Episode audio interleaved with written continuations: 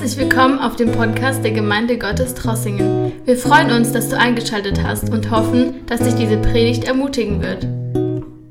Oh, danke schön. Ich freue mich auch hier zu sein. Ich habe jetzt auch noch zwei, drei Minuten zum Predigen übrig. Ähm, nein, Spaß. Ähm, ich freue mich hier zu sein. Es war richtig schön für mich auch, unten zu stehen im Lobpreis. Ich weiß nicht, ob ihr auch so Gottes Gegenwart erleben konntet, aber es ist wirklich unglaublich. Ich habe heute ein Thema auf dem Herzen, mit dem Gott mich bearbeitet hat die letzten Wochen. Und das ist so entstanden, ich war mit ein paar Jugendlichen letzte Woche auf einem Camp und das war wirklich unglaublich, wie Gott uns dort begegnet ist. Und wie Gott einfach durch jede Predigt, durch jede Andacht zu uns gesprochen hat. Und mir ist auch in der Zeit eine Frage ähm, immer wieder gekommen. Und zwar habe ich mich gefragt, warum in unserem Leben als Gemeinde oder als Christen nicht so viel passiert. Es passieren Sachen, aber es könnte noch so viel mehr passieren. Und der Heilige Geist hat mich immer wieder herausgefordert und diese Frage hat mir keine Ruhe gegeben.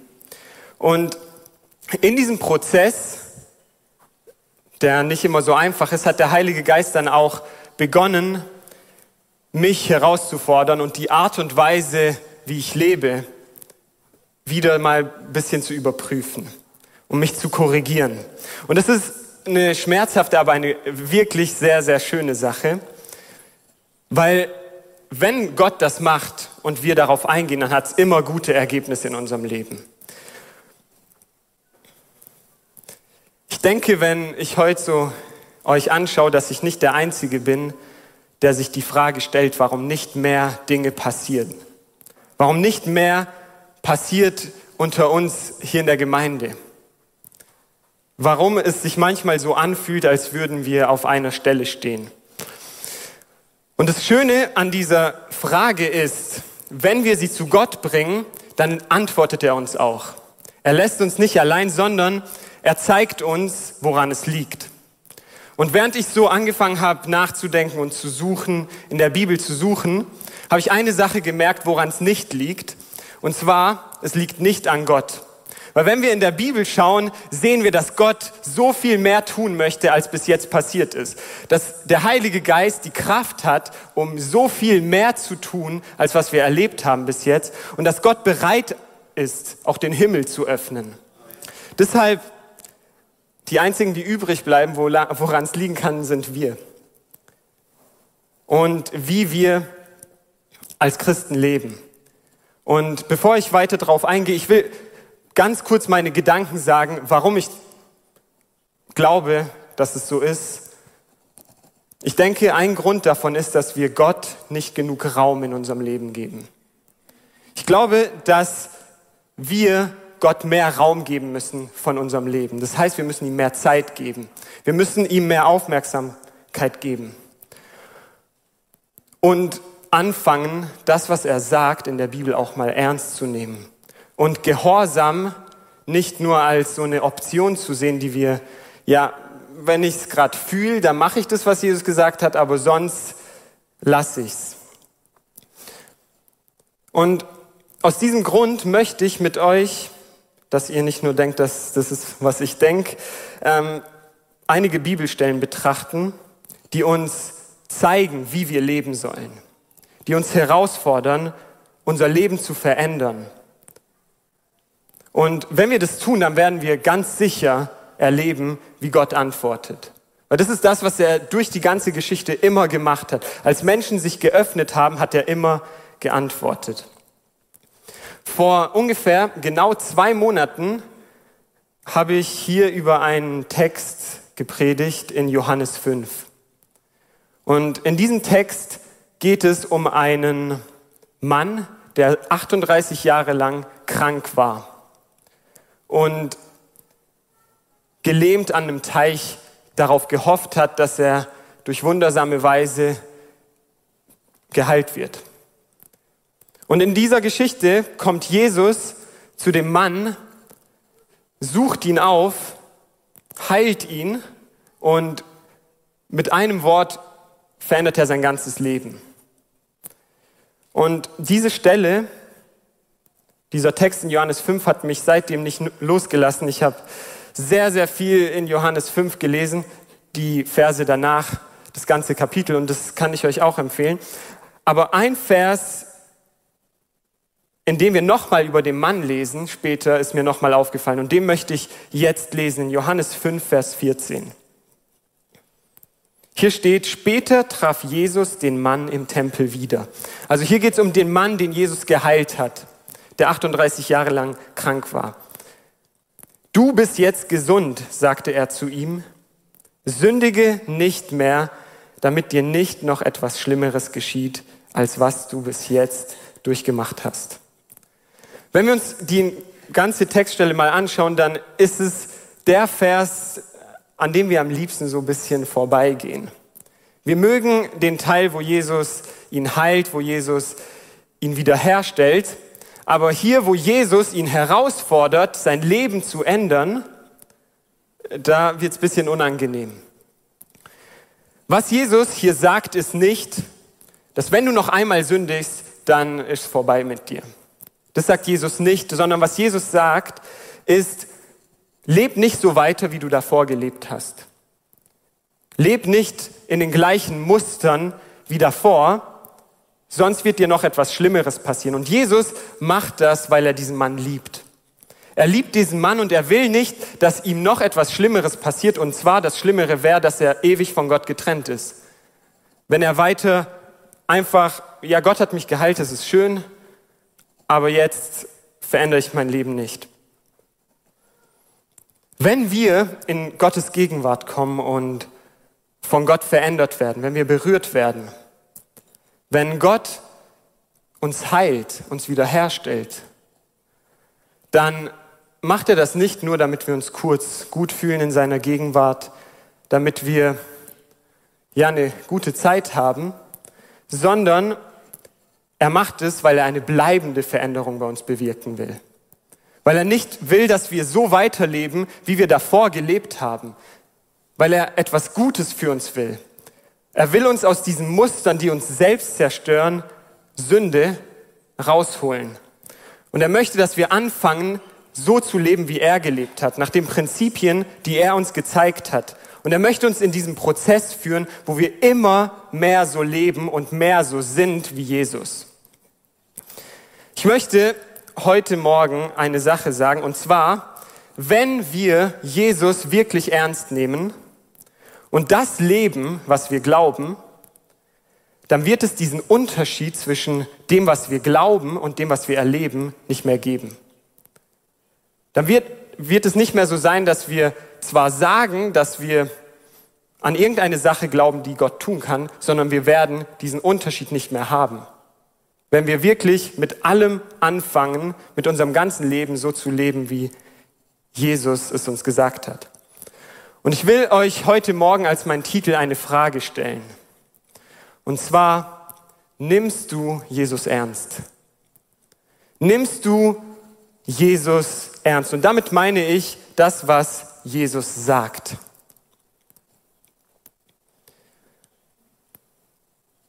Ich will mit euch heute Morgen diese Frage, immer wieder auf diese Frage eingehen. Aber ich möchte, dass wir das ganz praktisch machen. Und zwar, dass wir uns alle persönlich fragen, wie das in unserem Leben aussieht. Was ich in meinem Leben verändern muss. Und es, es kann etwas ganz anderes bei mir sein als bei dir. Aber ich bin mir sicher, dass der Heilige Geist durch unser Gewissen uns Sachen offenbaren kann. Der Heilige Geist spricht durch unser Gewissen zu uns und zeigt uns die Bereiche. Und für mich ist es vielleicht etwas anderes und ich will auch nicht hier vorne stehen und euch sagen, der Heilige Geist hat mir etwas gezeigt, ihr müsst es alle genauso machen, wie ich es mache, sondern der Heilige Geist spricht zu jedem von uns. Und wenn wir aufmerksam sind zu hören auf sein Wort, dann wird er uns zeigen, was wir tun sollen. Ich möchte euch am besten, um die Frage zu beantworten, nimmst du Jesus ernst, euch zeigen, was Jesus überhaupt sagt. In Lukas 14, Vers 25, fängt an, Jesus zu einer Menge zu sprechen. Und er sagt hier einige Sachen, die wir ernst nehmen müssen. Hier steht in Lukas 14, Scharen von Menschen begleiteten Jesus, als er weiterzog.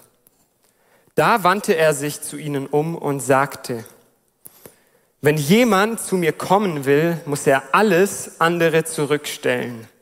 Vater, Mutter, Frau, Kinder, Brüder, Schwestern, ja sogar sein eigenes Leben. Sonst kann er nicht mein Jünger sein. Wer nicht sein Kreuz trägt und mir auf meinem Weg folgt, der kann nicht mein Jünger sein.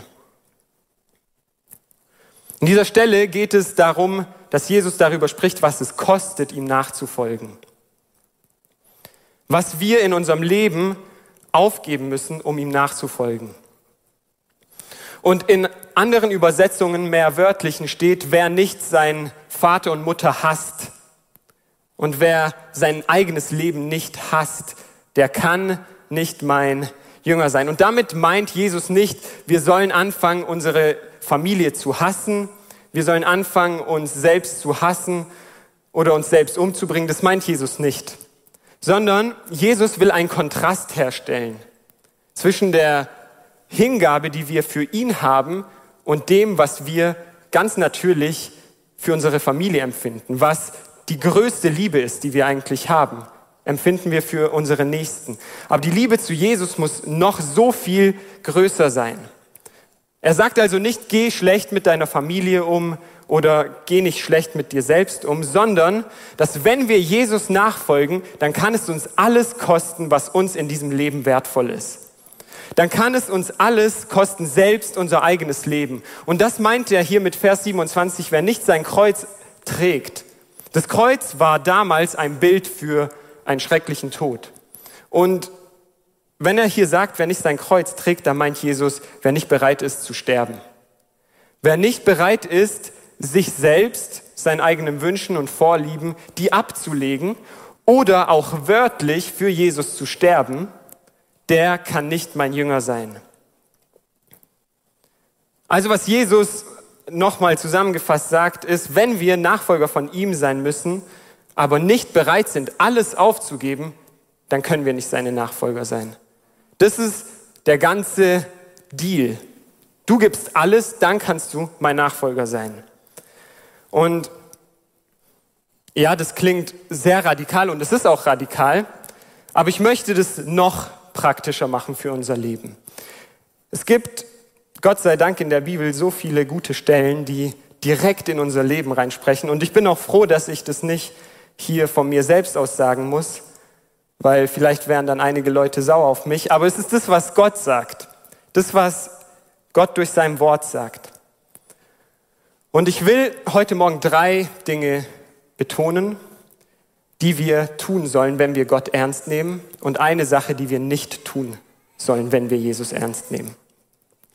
Und dafür möchte ich euch für den Rest der Zeit hier in der Predigt in Epheser 5 mitnehmen und hier einige Verse lesen.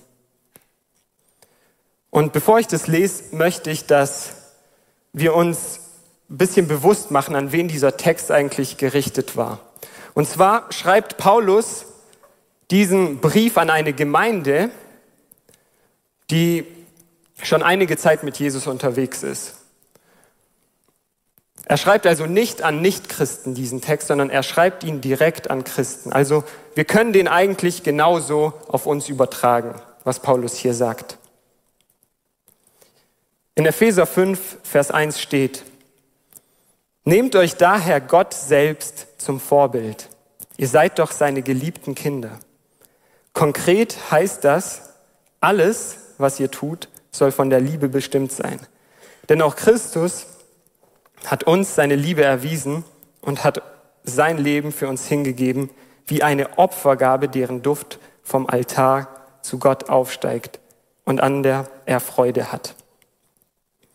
Ich möchte unsere Aufmerksamkeit kurz auf den ersten Vers, auf den zweiten Teil vom ersten Vers legen. Hier steht, nehmt Gott daher selbst zum Vorbild, ihr seid doch seine geliebten Kinder. Dieser Text spricht über unsere Identität, also darüber, wer wir in Jesus sind. Und eine Sache, wenn wir Jesus ernst nehmen, müssen wir anfangen, unsere Identität zu verstehen. Wir müssen verstehen, wer wir in Jesus sind. Wir müssen verstehen, dass wir seine Kinder sind und dass wir als seine Kinder gewisse Sachen, gewisse Rechte haben, gewisse Vorteile haben, gewisse Privilegien, aber auf der anderen Seite haben wir auch eine Verantwortung, uns an einen gewissen Standard zu halten. Wenn wir unsere Identität nicht kennen, auf der anderen Seite ist es ein Problem. Weil wenn wir heutzutage sehen wir das in unserer Gesellschaft, Leute suchen überall Zugehörigkeit, sie suchen überall einen Ort, wo sie dazugehören können, aber niemand weiß wirklich, wer er ist. Und wenn wir dieses Problem haben und keine stabile Identität haben, dann machen wir sehr vieles, um bei anderen Leuten gut dazustehen. Wir machen sehr vieles, was wir eigentlich nicht tun sollten. Und das kann dann auch so weit führen, dass wir unser ganzes Leben damit verschwenden, um ein bisschen Ansehen von paar Leuten zu erlangen. Und wenn ich über so ein Leben nachdenke, dann denke ich mir, das ist ja wirklich anstrengend. Du arbeitest, du strengst dich an, um gut auszusehen, um Besitz zu haben, nur damit irgendjemand sagt, wow, gut, gut gemacht. Aber am Ende, wenn man alleine ist und sich fragt, wie, wie geht's eigentlich mir, ist das ganze Leben nur, zerbro nur zerbrochen. Wir, legen, wir liegen dann da in Scherben. Aber genau das ist Gottes Wille nicht für unser Leben, sondern Gott hat uns eine Identität gegeben als seine Kinder, weil er will, dass wir ganz sind. Jesus ist gekommen, dass wir ganz werden. Und wir haben heute Morgen so viel über dieses Kreuz gesungen, das für uns Freiheit bedeutet. Es bedeutet für uns, dass der Tod keinen Anspruch mehr für uns hat. Es bedeutet Leben für uns. Aber das können wir erst wirklich in Anspruch nehmen, wenn wir verstehen, dass wir seine Kinder sind. Wenn wir verstehen, dass das, was Jesus getan hat, für uns ist. Als ich so über Identität nachgedacht habe, ist mir ein Beispiel eingefallen. Und zwar besonders diese Woche war die königliche Familie aus England sehr viel in den Nachrichten, weil die Queen gestorben ist. Aber was ich mir gedacht habe, ist, so viele Leute, die zu der Familie gehören, haben die Identität als ein Prinz oder als ein Kind von einem Prinz. Und dadurch haben sie gewisse Rechte. Die haben ein fettes Erbe, das auf sie wartet. Die haben Zugang zu einem Haufen Kohle, zu Palästen. Sie sind berühmt, einfach nur, weil sie in diese Familie hineingeboren wurden. Aber das ist nicht das Ganze bei den ähm, Royals, sondern mit dieser Identität haben sie auch gewisse Pflichten, wie sie sich verhalten müssen. Das machen sie nicht immer, aber ähm, es gibt einen Standard, nach dem sie essen müssen. Das ist, glaube ich, sehr kompliziert, wie die essen müssen, wenn sie alle beim König oder bei der Königin gegessen haben. Und es gibt Sachen, die sie einfach nicht machen, weil sie Kinder oder Nachkommen von der royalen Familie sind. Und genauso ist es auch bei uns mit unserer Identität als Kinder Gottes. Wenn wir Kinder Gottes sind, dann sind wir Mitherrscher mit Jesus, sagt die Bibel. Wir sind Erben von seinem Reich. Wir sind befreit, wir sind keine Sklaven mehr, sondern wir haben das Recht, Kinder Gottes zu sein. Wir haben den Zugang zu Gottes Gedanken. Gott zeigt uns seine Geheimnisse. Und unser Körper als Kinder Gottes ist ein Tempel, sagt die Bibel auch. Und deshalb kommt da auch mit, wie wir leben sollen. Und zwar, wenn wir Gottes Kinder sind, steht hier in Vers 1, im Vers 2, dass alles, was wir tun, von Liebe bestimmt sein muss. Für mich ich habe mich gefragt, okay, wie sieht es aus in meinem Leben, dass alles, was ich tue, von Liebe bestimmt ist. Und eine Sache, die mir hilft, die, um zu sagen, okay, ist das, was ich jetzt tue, aus Liebe oder nicht, ist, dass ich mir zwei Fragen stelle. Und zwar, liebe ich durch das, was ich tue, Gott oder liebe ich dadurch meinen Mitmenschen? Und falls ja, dann ist es gut. Und falls nein, dann sollte ich es lieber nicht tun. Dann ist es offensichtlich nicht von Liebe bestimmt. Und weiter bedeutet das aber auch, dass wir als Kinder Gottes den Standard haben, dass wir so leben sollen wie Jesus. Dass wir den Charakter von Jesus, seine Eigenschaften immer mehr in unserem Leben haben sollen. Dass wir sie immer mehr reflektieren sollen durch unseren eigenen Charakter. Und als letztes, wie wir leben sollen, wenn wir Kinder Gottes sind, ist es, wir müssen in seiner Gegenwart leben. Als Kinder Gottes haben wir Zutritt zu seiner Gegenwart. Wir haben das Recht, mit Gott intime Zeit zu verbringen. Und wenn wir seine Kinder sind, das aber nicht tun, dann, dann stimmt etwas nicht. Ich möchte euch heute Morgen sagen über dieses Thema von Identität. Und zwar erst, wenn wir unsere Identität, unsere Rechte und unsere Pflichten als Kinder Gottes wirklich verstehen, können wir anfangen, so zu leben, wie Jesus es für uns geplant hat. Erst dann können wir ein Leben leben, das wirklich einen Unterschied macht, wenn wir wissen, dass wir seine Kinder sind. Ich möchte nochmal zwei Verse hier in Epheser 5 lesen und Und diese zwei Verse gehen darauf ein, was wir nicht tun sollen, wenn wir Jesus ernst nehmen. Wenn wir seine Worte ernst nehmen, dann müssen wir aufhören, folgende Dinge zu tun. Und ich möchte uns daran erinnern, dass dieser Text an Christen geschrieben ist und nicht an Nichtchristen. Also, hier steht auf sexuelle Unmoral und Schamlosigkeit jeder Art, aber auch auf Habgier sollt ihr euch nicht einmal mit Worten einlassen. Denn es gehört sich nicht für Gottes heiliges Volk, sich mit solchen Dingen zu beschäftigen. Genauso wenig haben Obszönitäten dieses Wort musste ich nachschauen, was das heißt. Ähm, das bedeutet so viel, e-, etwas zu tun, was Scham in einem anderen auslösen kann oder in mir selbst. Gottloses Geschwätz und anzügliche Witze etwas bei euch zu suchen. Bringt vielmehr bei allem, was ihr sagt, eure Dankbarkeit gegenüber Gott zum Ausdruck. Also was uns diese Bibelstelle sagt oder zeigt, sind Dinge, die kein Leben in unserem, keinen Platz in unserem Leben haben dürfen. Es sind also die Dinge, von denen wir uns trennen müssen, wenn wir Jesus ernst nehmen. Das ist meine, mein zweiter Punkt. Wir müssen aufhören, Dinge zu tun, die uns von Gott trennen. Wir sind aufgefordert, das habe ich vorhin gesagt, weil wir Gottes Kinder sind, nach einem gewissen Standard zu leben. Und Gottes Absicht dabei ist nicht, dass wir das Leben nicht genießen können. Gottes Absicht dabei ist nicht, dass wir jetzt ein schlechtes Leben haben müssen, weil wir diese ganzen Dinge nicht mehr tun, sondern wenn wir wirklich anschauen, was besonders in Vers 3, vielleicht kannst du da zurückgehen, was diese Dinge in unserem Leben auswirken würden, wenn wir sie voll ausleben, wäre das Zerstörung. Das fängt vielleicht an mit ein bisschen Spaß, aber wenn wir das zu Ende bringen, dann ist es ein Leben in der Hölle, wenn wir danach leben.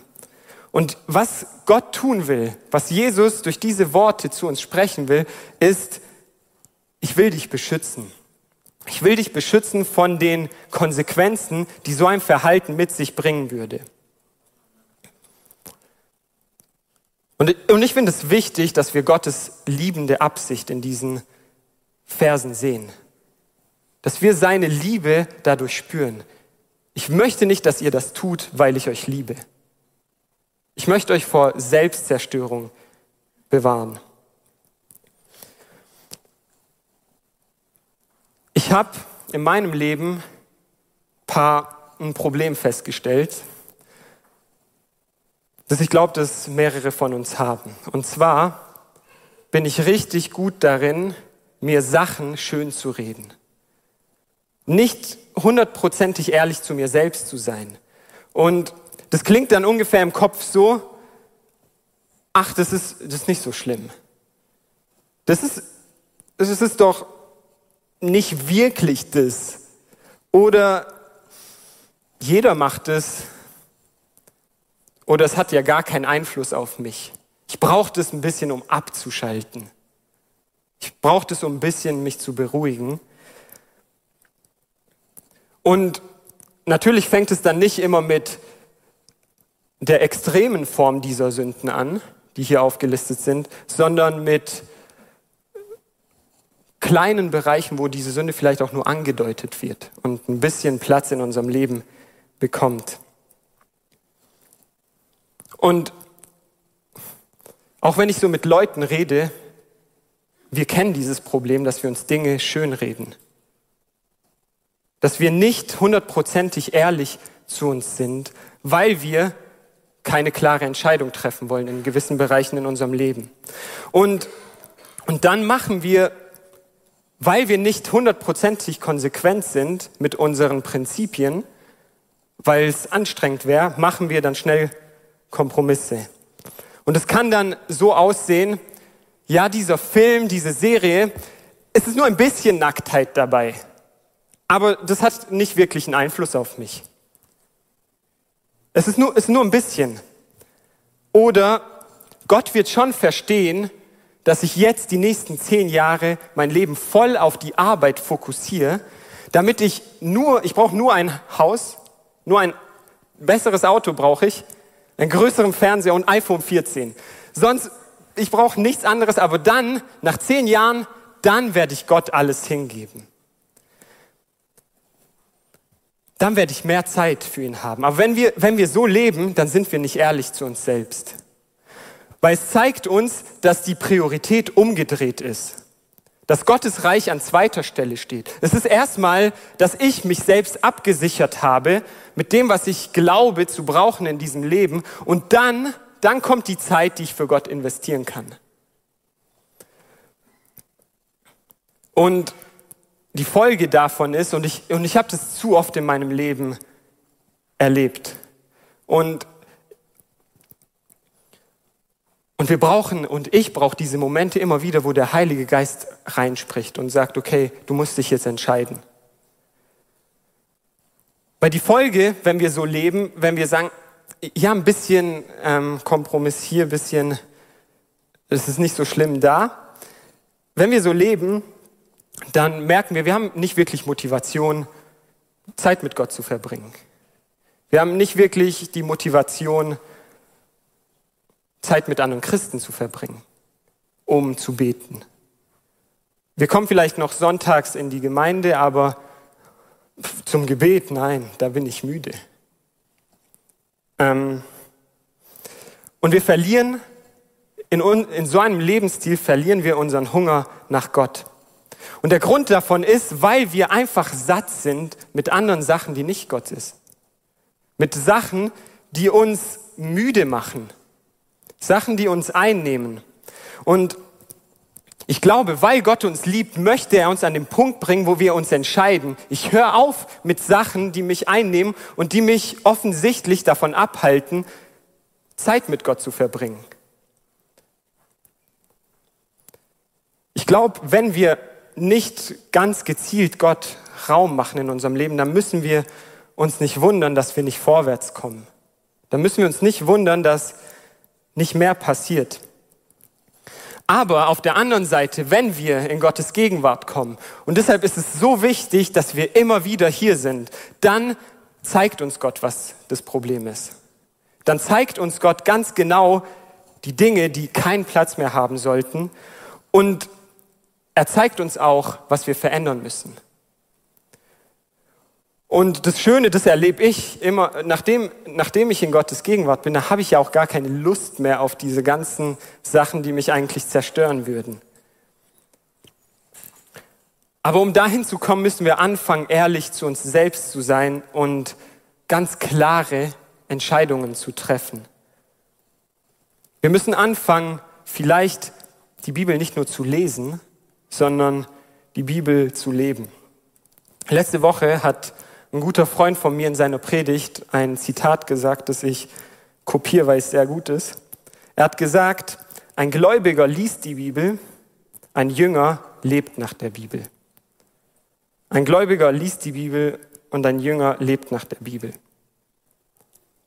Ich möchte noch einen Vers aus Epheser 5 lesen. Hier Vers 8. Hier steht, früher gehörtet ihr selbst zur Finsternis, doch jetzt gehört ihr zum Licht, weil ihr mit dem Herrn verbunden seid. Verhaltet euch so, wie Menschen des Lichts sich verhalten. Also wir haben gesehen, was wir nicht tun sollen, aber jetzt möchte ich mit meinem letzten Punkt darauf eingehen, wie wir leben sollen. Weil es ist schön und gut zu wissen, was ich nicht machen soll, aber es ist noch viel wichtiger zu wissen, was ich eigentlich tun soll. Und das ist mein dritter Punkt. Und zwar, wir müssen anfangen, in Gottes Gegenwart zu leben. Und das ist der ganze Punkt, den ich eigentlich heute Morgen machen möchte. Dass wir anfangen, in Gottes Gegenwart zu leben. Wenn wir die Bibel lesen, dann sehen wir, dass der Heilige Geist und die Gegenwart Gottes genau das ist, was wir persönlich brauchen. Was wir persönlich und auch als Gemeinde brauchen, um Veränderung zu erleben, um einen Aufbruch zu erleben, um Erweckung zu er erleben, ist Gottes Gegenwart genau das, was wir benötigen. Das, was uns fehlt, wenn nicht das passiert, was wir eigentlich glauben. Und wenn ich die Bibel anschaue, dann macht es mich glücklich zu sehen, dass Gott uns gerne seine Gegenwart geben will. Der Bibel steht, dass wer nach dem Geist Gottes fragt, dem wird Gott gerne geben. Und er wird ihm auch nicht etwas anderes geben. Weil ein liebender Gott sind und wir, wir sind seine Kinder. Und als seine Kinder haben wir direkten Zugang, wir haben direkten Zugriff. Und wir müssen anfangen, diese Dinge auch für uns in Anspruch zu nehmen.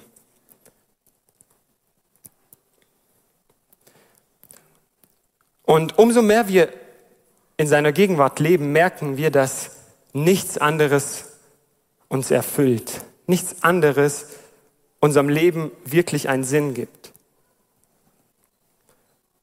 Und wir werden auch anfangen zu sehen, dass Gottes Prinzipien zu unseren werden.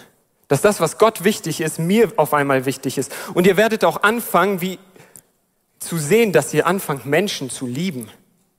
Und es wird nicht nur einen guten Einfluss auf dich persönlich haben, sondern um jeden in deinem Umfeld. In Gottes Gegenwart finden wir erst echtes Leben. Und, und wenn wir uns da wirklich neu hingeben, das, Gott hat letzte Woche so klar zu mir gesprochen, dass wenn wir uns ihm komplett hingeben, dann hat er eine ganz erfrischende Zeit für uns vorbereitet. Dinge, die wir noch nicht erlebt haben. Und ein Beispiel möchte ich euch noch zeigen, und zwar die Gemeinde, bevor Pfingsten passiert ist. Also Jesus hat die Erde verlassen und die Jünger waren zusammen. Was die gemacht haben, war, sie sind täglich zusammengekommen und haben gebetet und haben gewartet. Sie haben Gott einfach Raum gegeben. Und Jesus hat geantwortet, indem er seinen Heiligen Geist geschickt hat. Gott hat mit Kraft geantwortet und sie haben den Heiligen Geist empfangen. Und das Ergebnis davon war, dass ängstliche Menschen die Welt verändert haben.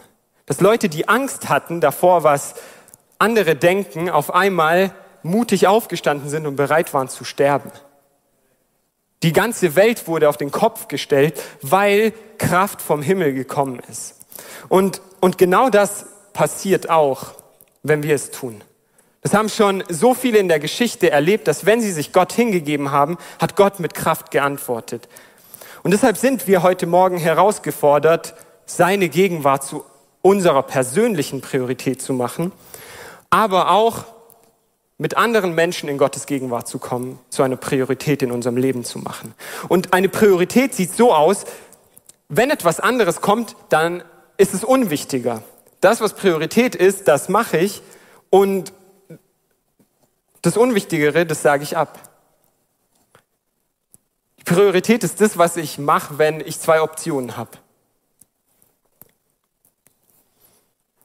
Ich möchte euch und auch mich heute Morgen herausfordern, euch die Frage zu stellen, welchen Bereich der Heilige Geist in deinem Leben ansprechen will. Was ist der Bereich, wo, wo du Gott hingeben musst? Was ist die Priorität, die du brauchst? Was ist die Gewohnheit, die du brauchst?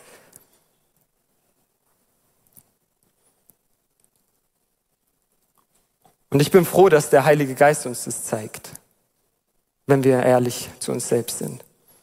Und ihr könnt gerne mit mir aufstehen. Ich, ich denke, es wäre gut, wenn wir uns eine Gebetszeit jetzt nehmen. Und das Lobpreisteam kann auch kurz nach vorne kommen noch. Und ich möchte einfach, dass wir, wenn wir, wenn es Dinge gibt, die wir, wo wir Jesus ernst nehmen müssen, wo wir das, was Jesus sagt, wirklich umsetzen müssen, dass wir damit zu Gott kommen. Und ihr könnt es ganz persönlich an eurem Platz machen, aber ihr könnt auch gerne nach vorne kommen und beten. Die Ältesten werden da sein und werden euch auch unterstützen. Aber eine Sache, die mir hilft, wenn ich so Entscheidungen treffe, ist, dass ich sie nicht alleine treffe. Ist, wenn ich mich entscheide, eine Sache zu lassen, dann gehe ich zu einem anderen Christen und sage, guck mal, das habe ich entschieden. Und der unterstützt mich dann. Weil wenn wir das nur in unserem Kopf entscheiden, dann, dann können diese Gedanken schnell wieder kommen, ach, du bist jetzt müde, das ist jetzt nicht so schlimm.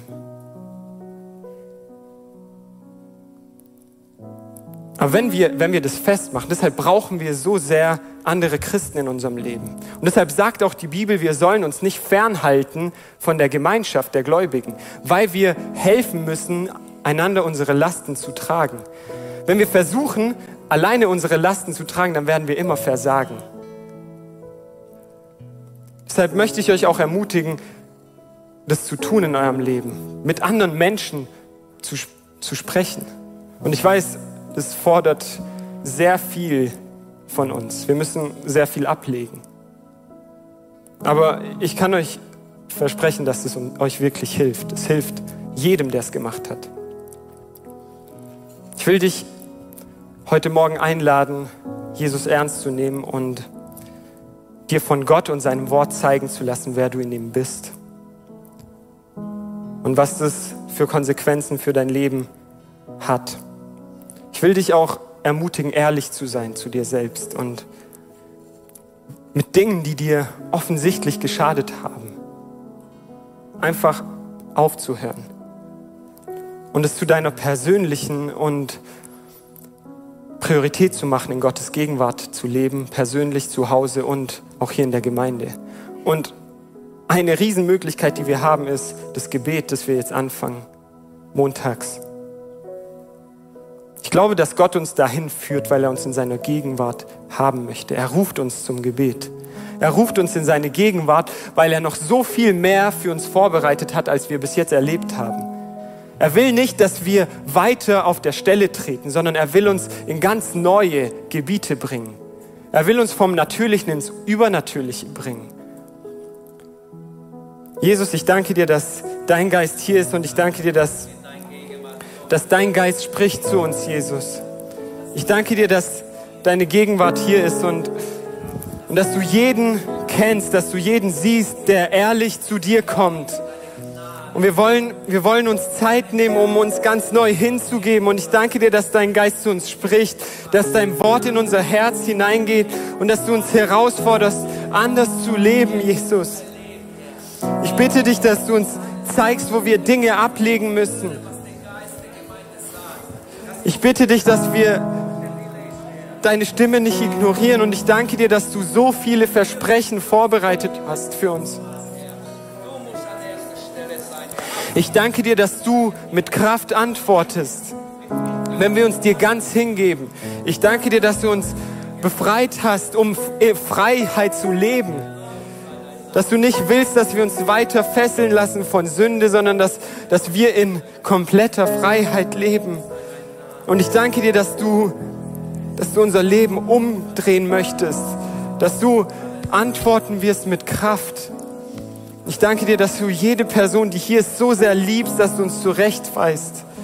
dass du uns die Dinge zeigst, die wir ablegen müssen, damit wir wirklich ein erfülltes Leben leben können. Und ich danke dir, dass, dass du uns da nicht alleine lässt und dass wir es selbst herausfinden müssen, sondern du, du sagst es uns aus Liebe.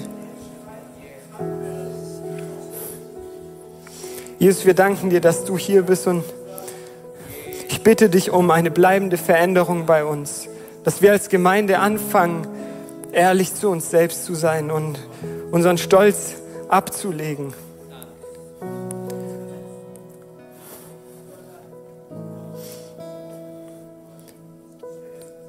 Wir wollen dir unser ganzes Leben geben. Alles.